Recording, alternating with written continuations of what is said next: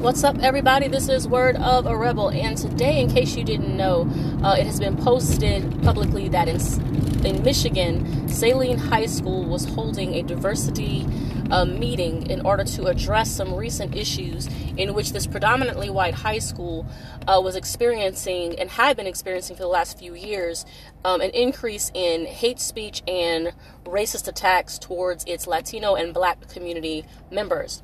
So, at the meeting, um, a, a father of, of Latin descent spoke about the experience that his son had had, um, and he was interrupted by a white man who stated, "Why did why did you come here? Why didn't you stay in Mexico?"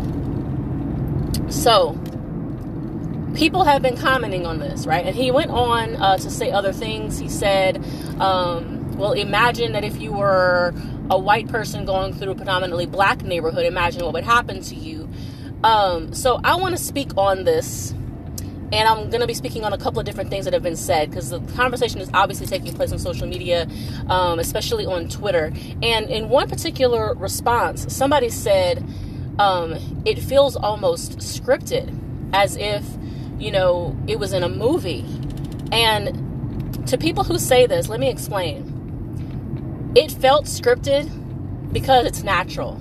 Like that reaction when you have a racist mentality, that is exactly what a racist says.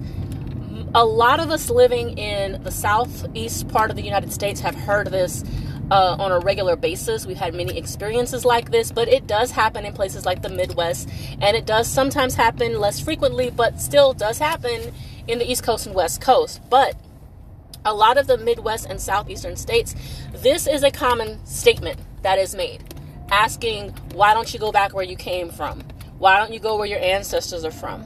As if it's totally excusable for you to be abused um, if you live in the United States. Now, number one, as we all know, this racist man needs to be put on his ass because, sir, your ancestors didn't come from here. So why don't you go back where you came from? But see, here's the thing we're living together in a nation. Now, people of color tend to not tell you to go back where you came from because we recognize what you know damn well to be true is that we live in the United States of America. This is the place that we live, and we need to address our issues inside of the nation in which we live.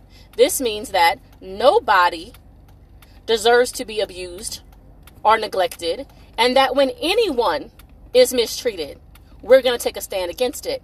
And just to put a fine point on this for him and other people who think like him, when he mentioned what he believed would happen if you were a white person going through a predominantly black neighborhood, sir, number one, most black people don't give a shit if you walk through their neighborhood. I'm gonna just let you know that right now.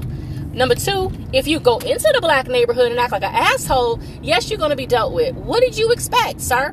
Okay?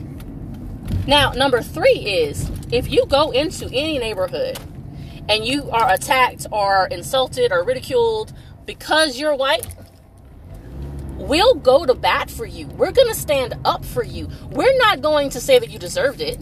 We're not going to justify it. We're going to say, no, that's fucked up. People should not be treating you like this. And we're going to defend you. But you're not doing the same thing in return. You're basically saying, that it is perfectly acceptable for someone to be mistreated if they enter a community in which they are the minority. That's basically what you're saying. So, in your world, right, if a white person, according to you, would be mistreated in a predominantly black neighborhood, you think that it's perfectly fine for these young people of black and Latin descent and possibly also Arab descent, although nobody was mentioned to be Arabic there. Um, but basically, what you're saying is that these teens who come from communities of color that it's perfectly fine for them to be mistreated. That's what you said, sir. The conversation was about how to address the mistreatment of black and brown youth in that high school. This has nothing to do with you. It has nothing to do with what would or would not happen to you if you walked through a neighborhood that was either black or brown majority. Now, if you want to address that, by all means, sir, schedule a meeting with whatever location you must, whether it be a city council, whether it be within your state's senate or, you know, con- congressional locations. Maybe there's organizations that you can address this with. Perhaps you want to speak to the NAACP and ask them, you know, could they please assist you in this matter? That's the time and the place to talk about it. Now, I'm gonna be honest with y'all, I highly doubt that this man has ever been mistreated simply for walking through a neighborhood in which he stands out because he's not the majority. Because most black people don't care if you come into their community. It's not a thing, sir. You're perfectly fine to walk on through. Nobody gives a shit. But if you were abused, yes, let's have that conversation. Let's talk about it. Let's address it because it is unacceptable for anybody to be abused. But until you recognize, sit down and listen when you are being told about someone else being abused. That was not the time or the space. And to anybody else who doesn't believe that this really happens, y'all are blind. Either that, either that, or you've never lived in the spaces that I mentioned earlier. But I'm telling you right now, it happens all the time. It is the reason for the racist rhetoric that has been coming out of this presidential administration. It is something that has gone on for generations. Prior to this administration, they were more likely to uh, keep it behind closed doors. But trust and believe that if you lived in the Midwest or the Southeast of the United States, you heard this.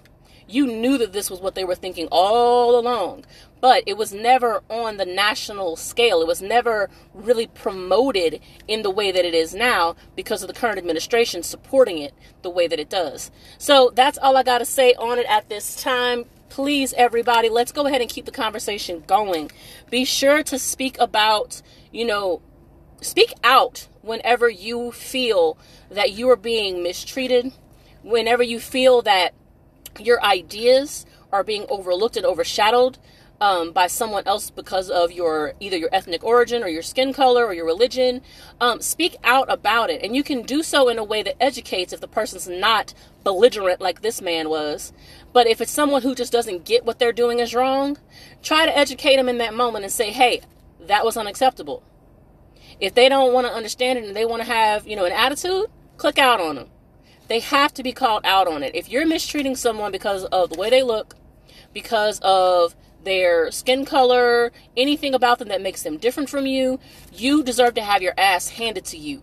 And whenever some, whenever a meeting is being held in which one specific community is being discussed, everybody else close your mouth, listen, learn.